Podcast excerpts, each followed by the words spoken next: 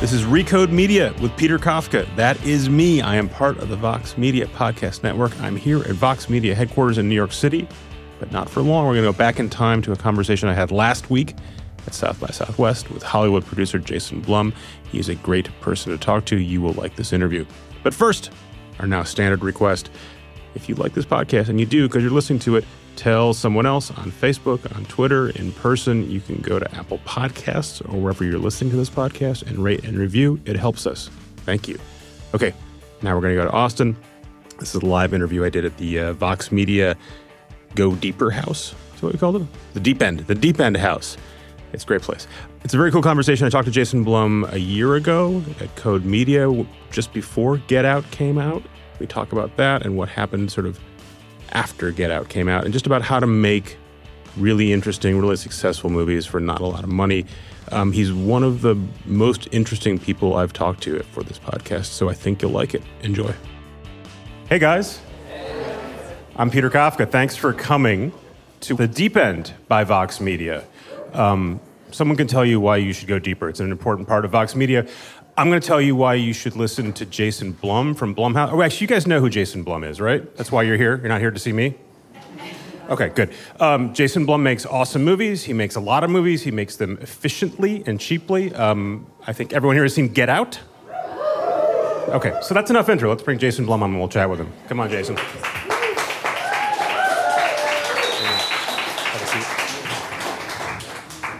Hi, Jason. Hello. Thanks for coming. Last week was the Oscars. This week is South by. What's more fun?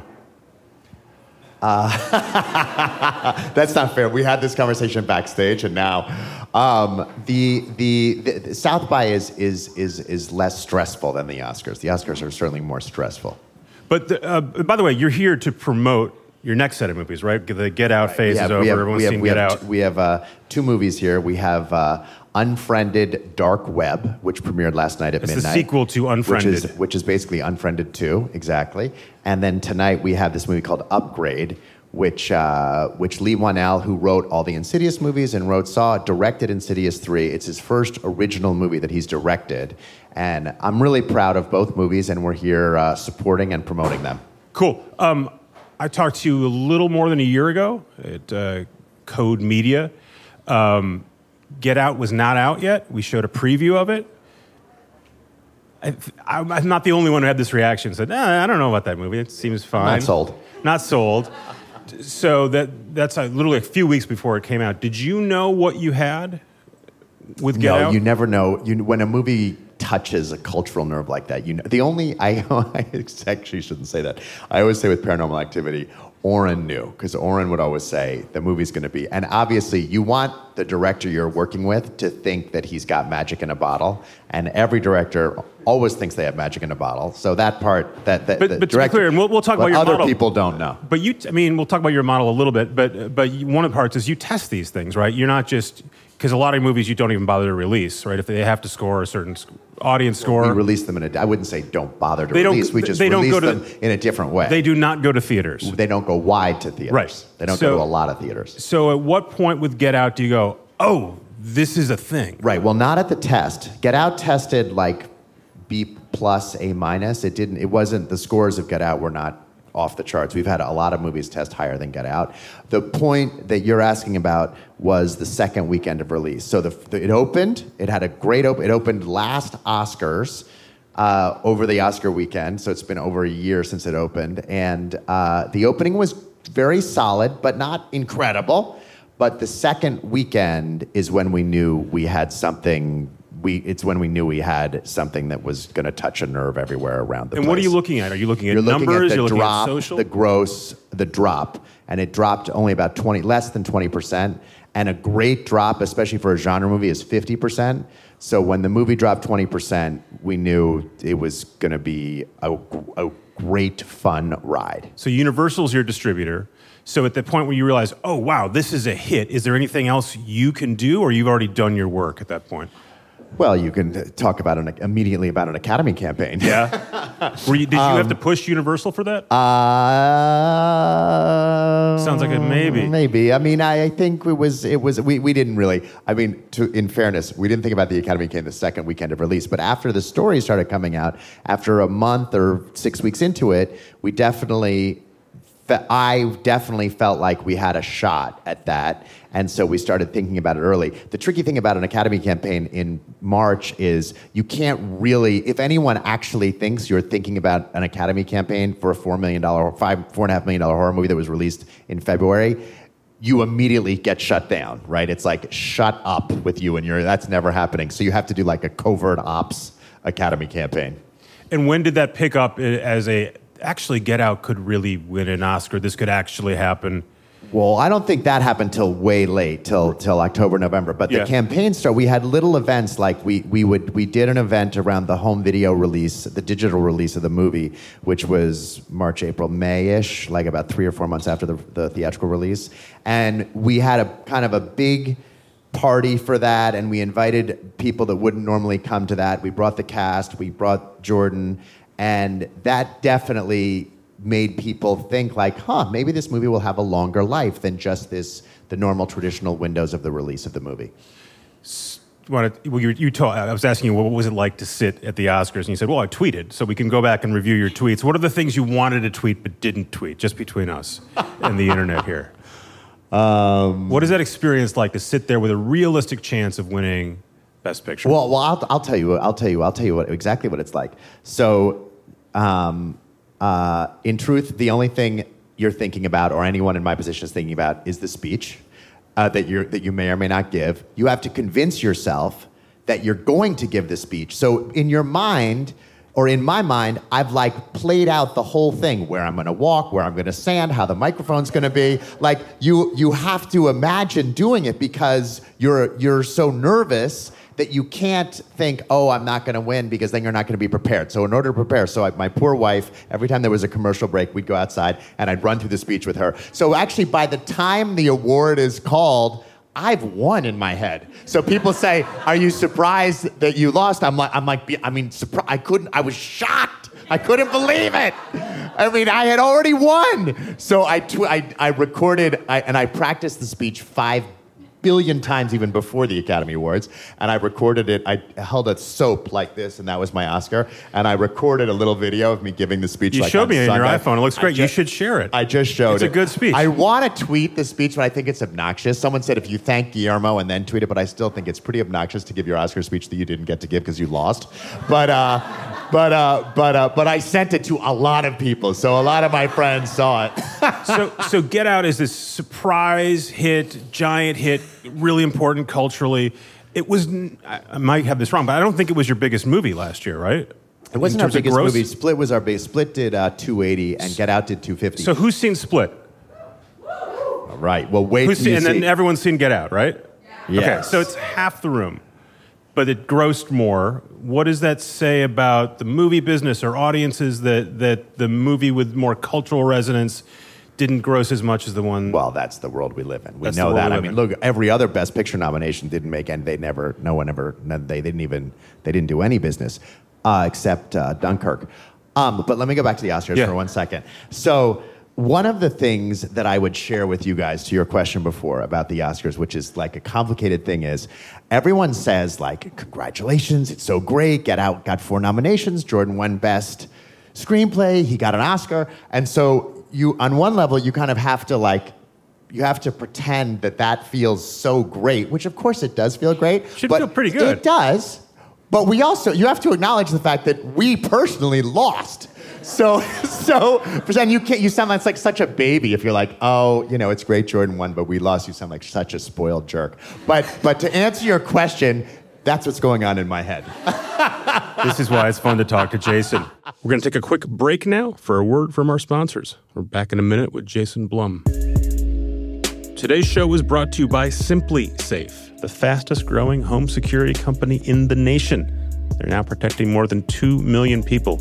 And here's some exciting news SimpliSafe has just released a brand new home security system. It's completely rebuilt and redesigned. They've added new safeguards to protect against power outages, down Wi Fi, cut landlines, bats.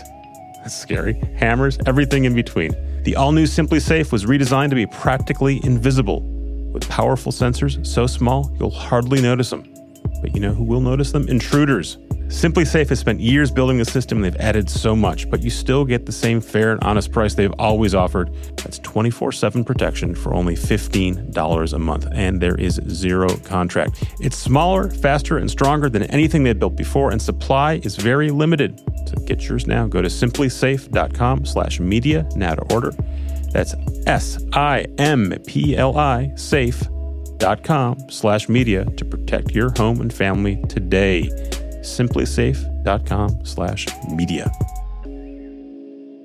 I did want to ask you a little bit more about Split. Split, What- yeah, yeah. just because I you, I said before we came on stage, which of your movies should I see in advance of, of seeing? Because I'd seen Whiplash and I'd seen Get Out, but I don't see a lot of horror movies. What should I see? You made me a personalized list. Yes, I, don't did. know how personalized You- it was, but I'm no, very no, happy. It was. You could, you could, you could say I'm yeah. It was Split, right. um, it was Purge The Anarchy. Gift, The Purge Gift. Anarchy, Right. Happy Death Day, Right. Paranormal Activity Three. Three. That was the best one. All right, so I'm, I got to I got to three of them. Um, but I did not. I, I remember because I remember that we talked about the fact that you were doing an M Night movie, and that was going to be the big movie. But it came in, in my world. It came and went. No one, no one I know has ever talked to me about that movie. Everyone I Split? know has talked. Yeah, Oh, everyone right. has Everyone talked talks about, Get Out. Get Out. Right. Right. Right. Um, but Split made more money. But then, but, but yeah, but, but but that is your model, by the way, right? Is movies like Split that may not have giant cultural resonance. Like you're not trying to win Oscars. No, normally. you're trying no, to make no. movies for a price that do well in the box yeah, office. and we got I got asked about that a lot. Like now that the movie, and we did Whiplash too, and now that Yep. the movie got like, are you going to try and make? And that is, uh, I feel that more than ever. That, that we're not we're definitely not trying to make movies that, that win Oscars. Now, in the same breath, I would say when we make a movie and it gets recognized by the awards or Oscars, that's a great feeling. But we are not retrofitting movies to win Oscars. No. So the model is, and we've talked about this before. I think a bunch of people know this. So we won't belabor it. You make movies generally for less than five million dollars. Right. Um, some of them go to th- the theaters. Some of them don't, and you, generally you feel even the ones that don't, you can recoup your money through international sales, through iTunes. So even worst case scenario, you don't lose money on a movie. Yeah. And then you get a lot of upside if you have a giant hit. Yeah. Um, generally horror suspense. Generally, yeah, genre exactly. I've been thinking about this since we talked last year, um, and we talked about it on stage as well. But I, I'm still confused. You're really good at what you do, but this model also seems like a pretty straightforward model. Make movies that only cost X. Some of them will do really well. You'll make money. Why aren't other people trying to do what you do? We did a um, Harvard Business School is doing a they do these case studies and they're doing a Blumhouse case study, which I'm very proud of. And they have to, as part of the case study, they have to talk to the employees at the company, the, the senior management at Blumhouse. And one of the and I get to edit it after I, I just read a recent draft of it. And one of the person, one of the most senior people at the company who, who will re- remain uh, uh, unnamed at the moment, said in the thing they said this model seems replicable. Like, why don't why don't people replicate it? And his answer was, Yeah, I don't know. It really isn't so. It re- it's not rocket science. Okay, so I'm not the, I'm not the only like, idiot saying yeah, it. Thank I, you. I crossed that out. um, um, the biggest reason it's not uh, it's not replicated is because Hollywood is totally connected to ego and ego does not allow for low budget movies. So it's they're not cool. Like like like if you if you have and this is i think it's a real shame. It's good for our business but it's bad for movies. It's bad for the movies that we get to all see that there's this connection and it's it's so tied into the DNA of Hollywood, especially at the representation level agents, lawyers, managers, but also at the artists. And this, everyone cannot disassociate the notion of if I have a hit, I should make more expensive movies or more money is better. And, and that sounds so um, silly and simple, but the longer that I've done this, I used to say maybe. It's no question that's why. It's like, it's like the idea that you have a company that makes Get Out and you're not going to go make more expensive movies, or the idea that you have a company that makes as many hits as you have, and like, don't you want to make a hundred million dollar movie? Don't you want to? And and and I had I I I don't want to do that, not for so many reasons. We obviously have the ability to make expensive movies, but I don't want to do it because I do believe that they're just not as fun. They're just, they're just, the risk is so high. You, you second guess every decision. Every decision has to be run by a committee. When you make low budget movies, you can move. And you might be right or you might be wrong, but you can make, we make a lot of movies. The reason we make a lot of movies is because they're all very inexpensive.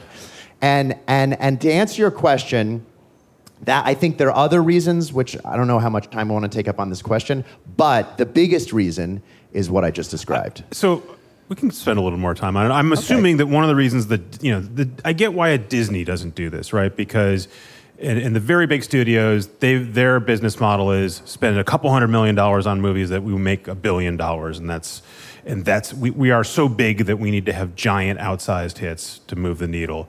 But I would think someone else who's a like Jason Blum, who considers himself a you know idiosyncratic, or someone from the internet world will go, "Oh, I like this approach. It's counterintuitive. I don't need to hang out in Hollywood, but I do want to fund a lot of movies." You would think somebody else would have tried this by now.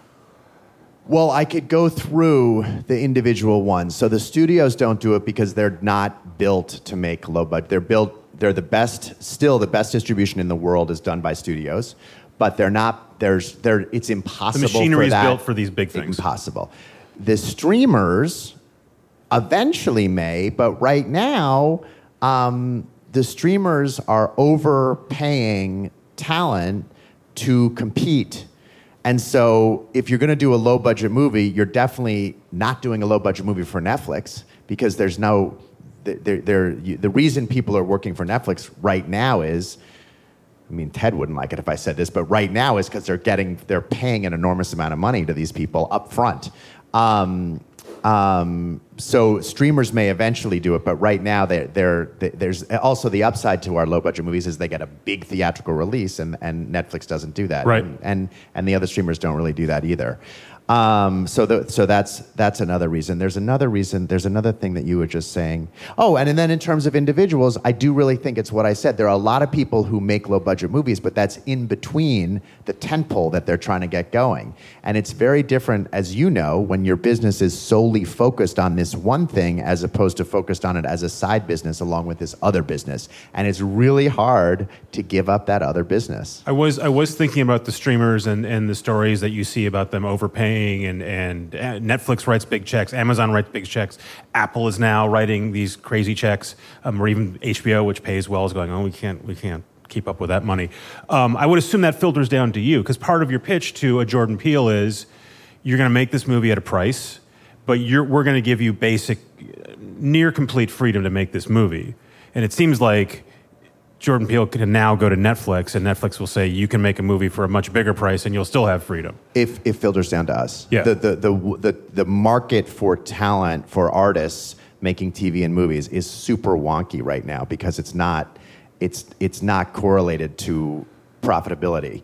So it's much, much, much more competitive. The thing that we can still offer is is a, a, big theatrical release, which you can't get at any of those other streamers. But yeah, and we can also offer if your movie hits, you'll do, it's much, much, it's seven times more lucrative to work with us than to work with them. Because we're going to give you a piece of the, of the profits. Exactly. It's many, many more times. But if your movie doesn't hit, of course, it's much more profitable to work with them. So when you're pitching now, when you're pitching, when the next because we don't pay up front and they pay up front. Right. So when the next Get Out comes your way, um, first of all, is it even coming to you, or do you have to go grab it from Netflix, go fight Amazon for it? We, you know, we think about that a lot. We just bought a, a spec on uh, on on Tuesday of this week. We bought another one yesterday. You have to fight for it. You have to fight for it. You you you do have. Then the fight is easier, but sometimes, but we have to fight for it. And and your sort of ace in the hole is you could be up for an Oscar. We can bring you to the theaters. Um, you're going to get buried in the Netflix queue. Well, yeah, your ace in the hole. See, that's that question is very frustrating. Your ace in the hole. It's like I'm on the phone with the guy who wrote this script that we bought on Tuesday, and I'm like, I'm explaining.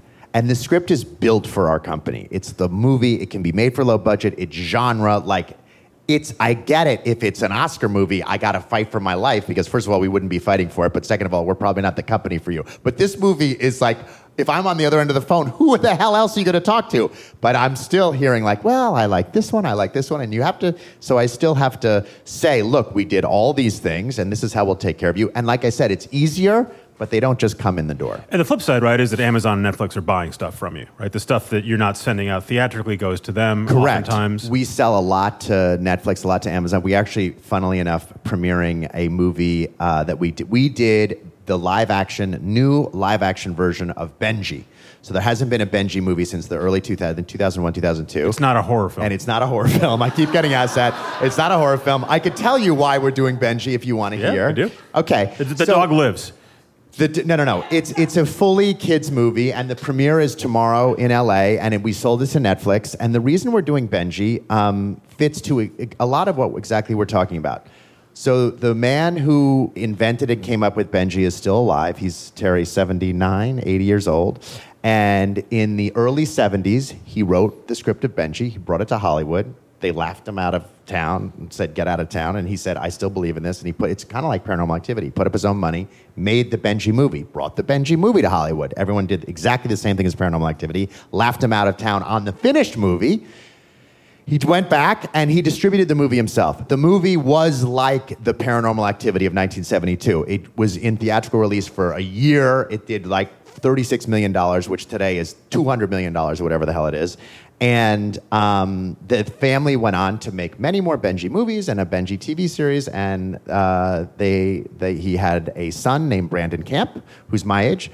And Brandon came into my office two years ago and said, told me that story and said, I want to write and direct the Benji movie, but I don't want, I want to do it 100% on my terms. I wanna. I and my family understands who Benji is. My family understands how to make this movie. When I go to other places, they tell me Benji has to talk now, or Benji has to do this, Benji has to do that. We know what Benji has to do, and we know you'll protect Benji. And we and we, and we, it sounds so funny. And uh, and and we did.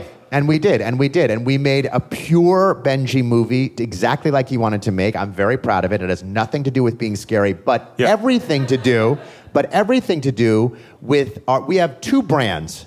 We have our consumer facing brand, which is scary movies. We have our industry facing brand, which is we protect the artist.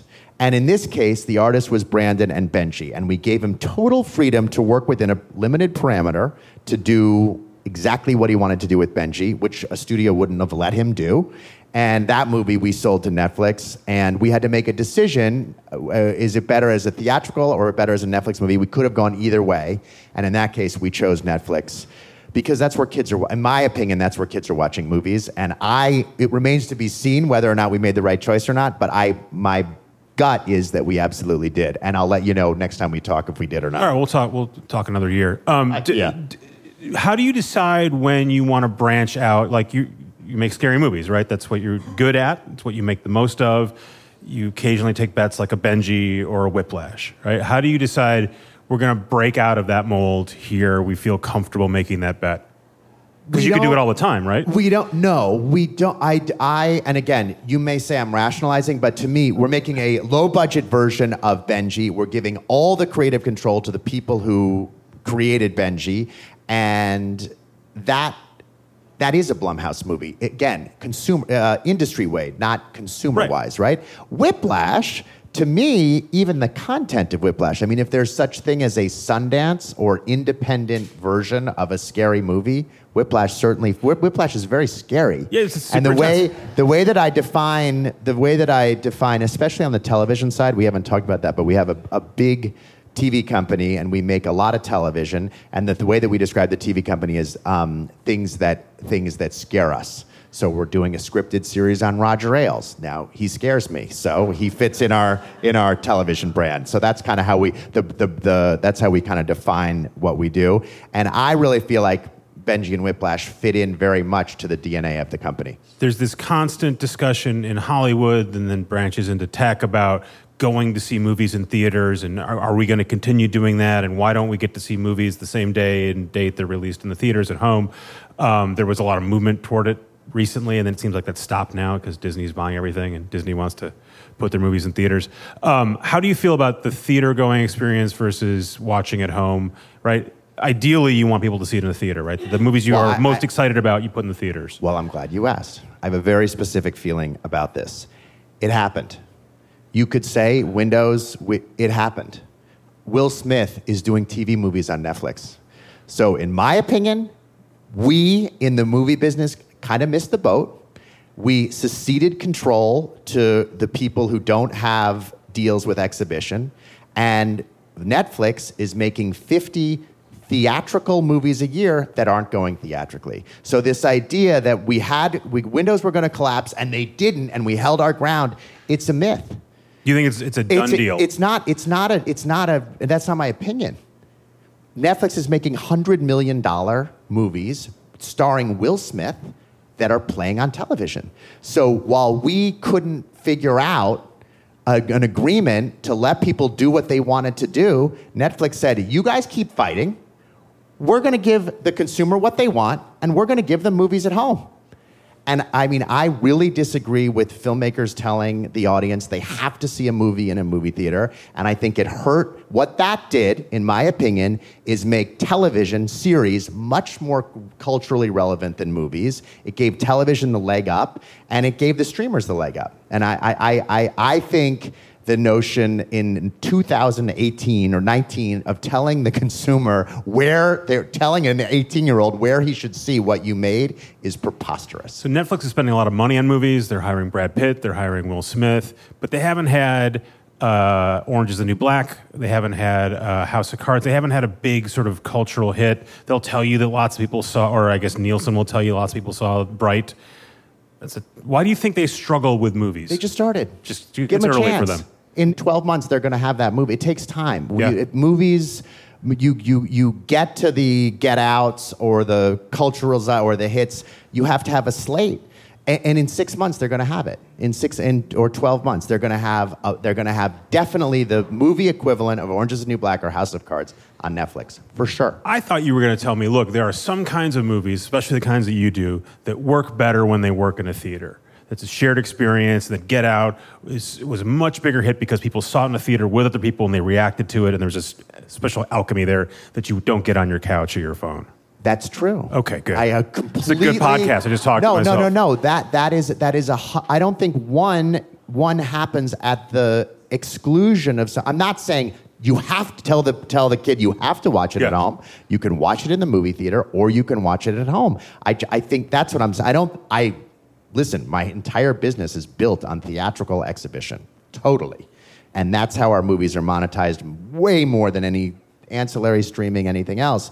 I think it's a vital part of the ecosystem of the movie business.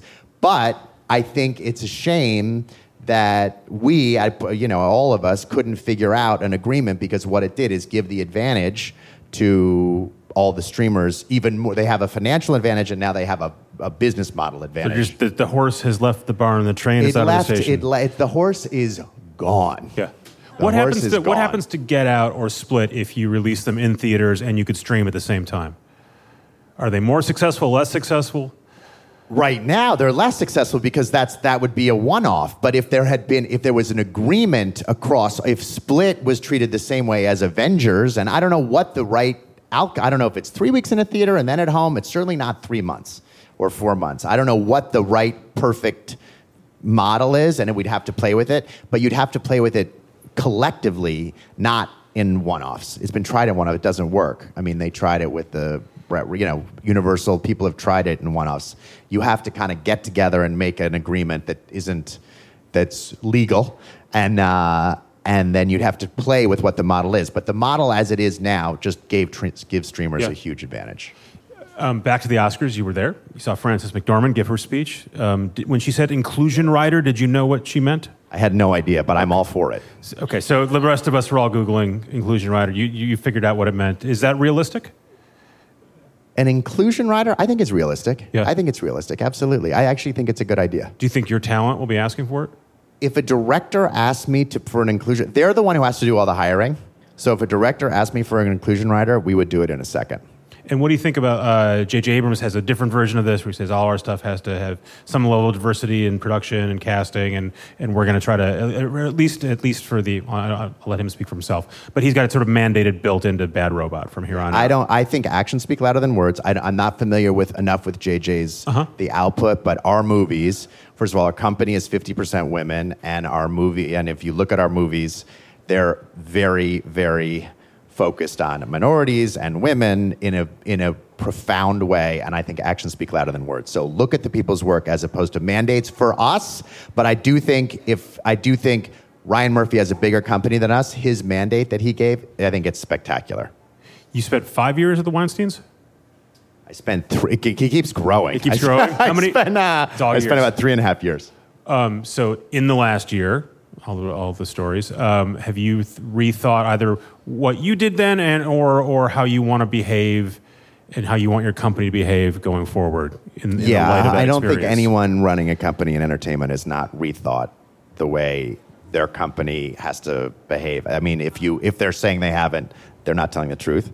Um, and yes, we have, and we've we've concretely done a bunch of things to address our thinking on it, and um, and you know, happily, you know, we haven't had any incidents at the company, but I think everyone is super mindful of it, and I think that's a very very positive change. I was reading it was a Maureen Dowd article where you said you don't you don't meet with actresses without someone else in the room. Was that did that predate the Weinstein stuff? The, the Weinstein yeah, re- that, reporting predate- from last that was, year? and that wasn't about. It became. It got. To, I don't. I don't like to meet an actress. When I meet an actress, I don't like to meet them alone in the room. Now I sound like Mike Pence. Mm-hmm. Um, uh, uh, but I, I really do. I don't do that for me two reasons. I do that because I have found over the years that it's more true. It's really more true. I don't discriminate like this, but it's certainly more true of younger actresses than actresses who've been doing it a while. But a younger actress who feels like they have to perform and feels like they have to impress, it's a very awkward thing for an actress to walk into your office on a general meeting because the actress is saying, "See how great I am," or "See how pretty I am," or whatever. It's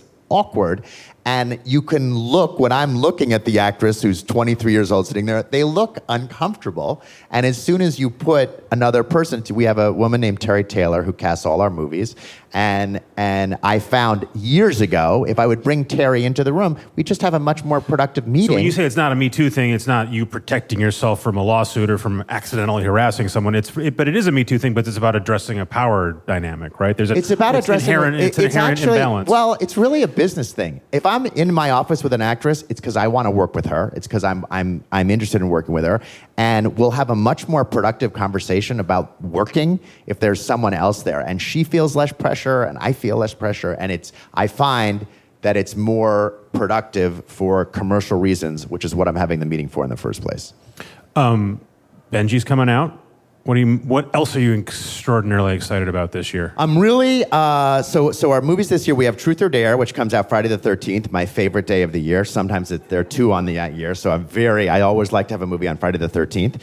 Um, Happy Death Day was Friday the 13th in October.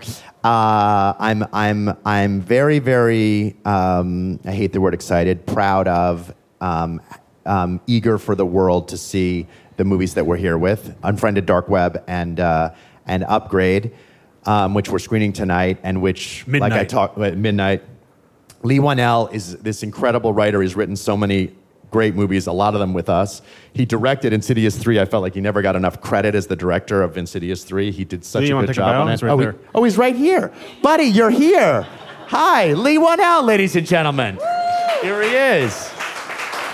Uh, I, didn't, I didn't. He, poor Lee is sitting through me my garbage. Thank God I didn't see you. Um, anyway, I think he's an extraordinarily talented director, and he really gets to show that in in this movie Upgrade. So I'm really really psyched. So I hope all of you see it here either tonight or th- at the subsequent screenings.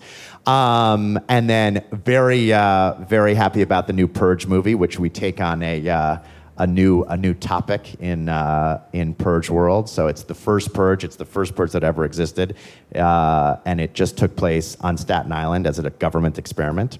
Um, and then in the uh, Staten Island joke. and then in the uh, and then and then in the fall we have Halloween, which is amazing. Um, So is it you're remaking Halloween? It's. I, I'm not even quite sure. Whatever I say is wrong, but I'll tell you. But it's Jamie a, Lee Curtis It's a new in it. Halloween movie. John Carpenter executive produced. Jamie Lee Curtis is in it. David Gordon Green directed it. Danny McBride and David wrote it, and it's awesome. All right, I'm watching.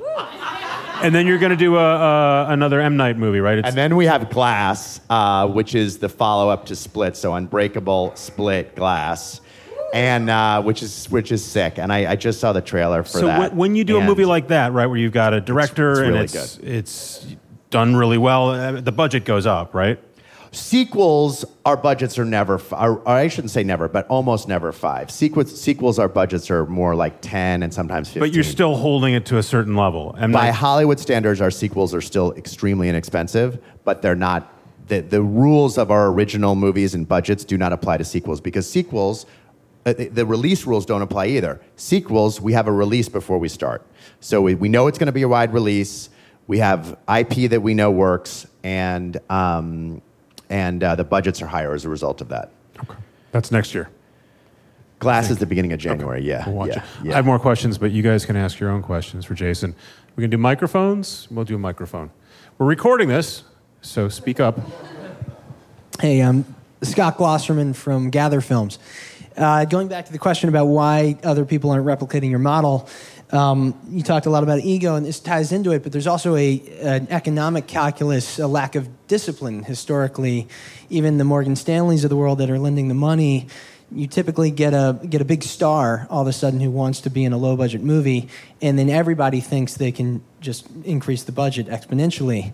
So if someone like The Rock wanted to be in one of your low budget movies and it changes the economic calculus of the film, do you pass or what? How, how have you dealt with that? we, we work we work with John Travolta, with J Lo, with Ethan Hawke, with Patrick Wilson, Rose Byrne. We've we've had a bunch of no one as big as The Rock, but but How we've do had, you- how we, do we, you we, we, we, factor them we in? don't treat them any differently, and we've paid them an enormous amount of money because the movies that, that we've done with all of those people have been very successful. But they get paid exactly the same as everybody else up front, which is scale. And if they if they refuse to do that, we would even The Rock, we wouldn't do it. We just we just we we, we stick to our model no matter what. Look, another part of the another another answer to that question is because Hollywood is so so twisted around with money and budgets.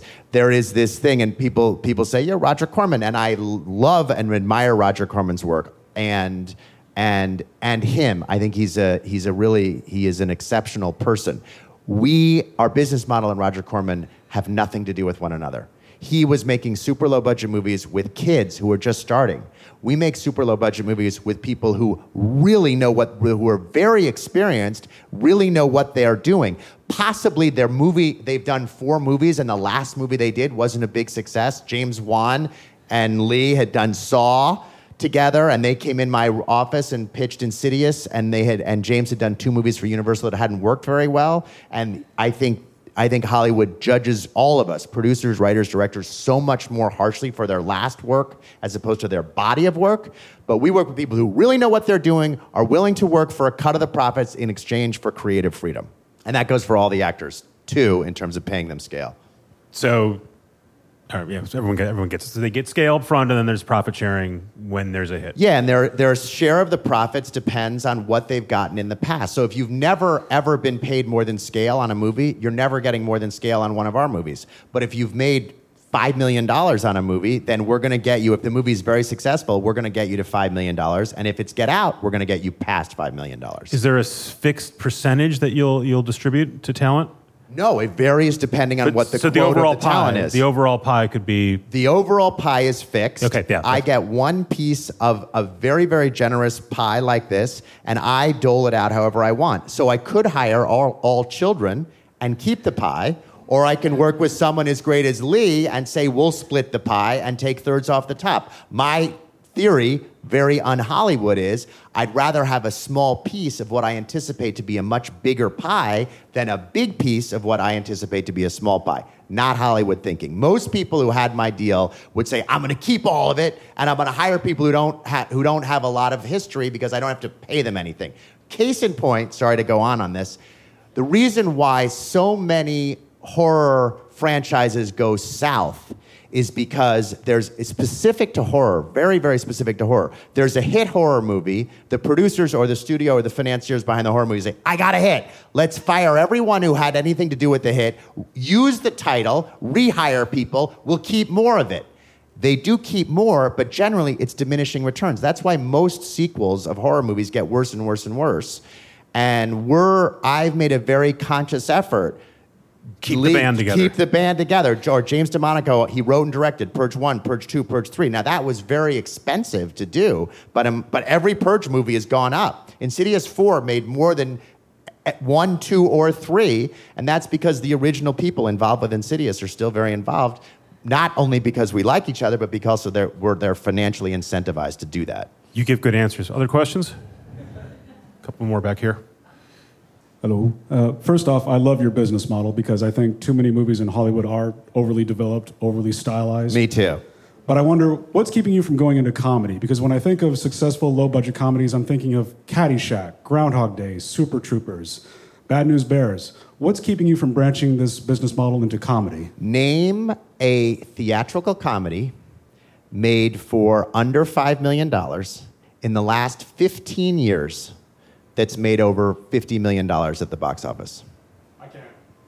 That's, that's what's keeping me out of comedy. So, so, and the reason for that, if you want my theory, it's only my theory, is that low budget comedy cannot compete with our movies. There's a great place for low budget comedy and limited releases, and there have been tons of them. Patti Cake$, by the way, although it didn't do business, is a spectacular movie. And the people who put up the money for Patti Cake$ did great because Amazon bought it for so much money, even though the movie ultimately didn't make that much money for the, at the box office. Um, comedy, my opinion, when you pay your $12 or $8 or $10 for the ticket, you have to have, you, you must have The Rock or a huge movie star. You ha- or Kristen Wiig or whoever it is, you to have horror movies actually work better with people who aren't super recognizable. Comedies, I think the the audience wants a person that they know is really funny already in it before they're going to go to the multiplex and buy a ticket. Now that that comedian why that comedian gets $10 million Drew the rock. I don't know what he gets a gazillion dollars. Why would he ever work for scale would he going to make all of, that, all of that up front anyway? So that's why we don't do super bad does Superbad fit in that category right? There were no giant stars when that was made. Those guys were not giant super stars. bad i think was about a 20 million it's at an amusement so, park 20 25 million dollar movie. So yeah. so so it Superbad had scope to it. And i also think comedies you need set pieces you need scope. And you don't get that for 5 million bucks. Other questions You've, you've sated all. I all I've, I've all answered needs. every question. Everything has been answered. Business. This will be our last question of the day. Uh, so Walt Disney says we don't make movies to make money, but we make movies to make money to make more movies. So the horror genre has some of the highest ROI in film, and uh, and Get Out was pretty you know artistic, critically acclaimed, box office success. So how do you how do you balance the art of making movies with the business of making movies, and where is Blumhouse on that spectrum of um, maybe Relativity Media on one end, all the way to Annapurna Productions on, on the other end. What was the last part of the, where's Blumhouse on the spectrum? Uh, on the spectrum of, let's say Relativity Media is like the ultimate just business model of film, and then Annapurna Productions is kind of like more of an art house. You know, where is Blumhouse on that? How do you kind of balance uh, art and business? Uh, think about it every every day of every decision we make. The way that I, I, I give a, I give a different answer to this question all the time, which just shows you I haven't figured it out yet. I'm still thinking about it a lot. But I think, I think a, a different way to answer the question is we do low budget movies so that if we see something that we think is going to be great or different, we don't have to think about how much money it's going to make. So, so, so what low budgets allow us to do is respond to stuff that we think is, is interesting and cool without having to run a model. So that's not to say that, um, that, that first and foremost, we need to have we need to make profitable movies to keep the lights on and keep doing what we're doing because we love doing what we do. But but I also think that one of the reasons the company is successful is we don't run models. We don't they say, oh, it could do this, it could do this, it could do that. Your model is your model, right? Your model is worst case model- scenario, we get our money back. Exactly. Our model is if this doesn't come out great, we're going to recoup and let the upside take care of itself. And so I think that's that's not exactly how we answer your question. I think Disney's answer is a lot better than mine, but that's because he's Disney. Um, but uh, but uh, but we really try as hard as we can to think about it as art and to give ourselves parameters that allow us not to let the business stuff creep into that decision making and then stick really really firmly and with a ton of discipline to the model that we have that's that's that's the best answer i can give to that We could do this for another hour, but we won't. all right Jason, you're great. Thank you, guys. Thanks, guys. Thanks again to Jason Blum for talking to me in the audience at South by Southwest. That was great. We recorded this at the deep end. It was a very cool space that Vox Media put together with a bunch of sponsors and our audience. You should have been there. You can go next year. Thanks to Andrew Marino for recording this episode, and thanks to you guys for listening. Um, here's my standard request to rate and review, which I put at the top of the show, so you got it. Thanks to our sponsors. Thanks to Cadence 13 and Vox Media, who sells those ads so you can listen to Recode Media for free. Thanks to Joel Robbie, who edits this show, and my producers, Golda Arthur and Eric Johnson. This is Recode Media. Thank you for listening. We will see you soon.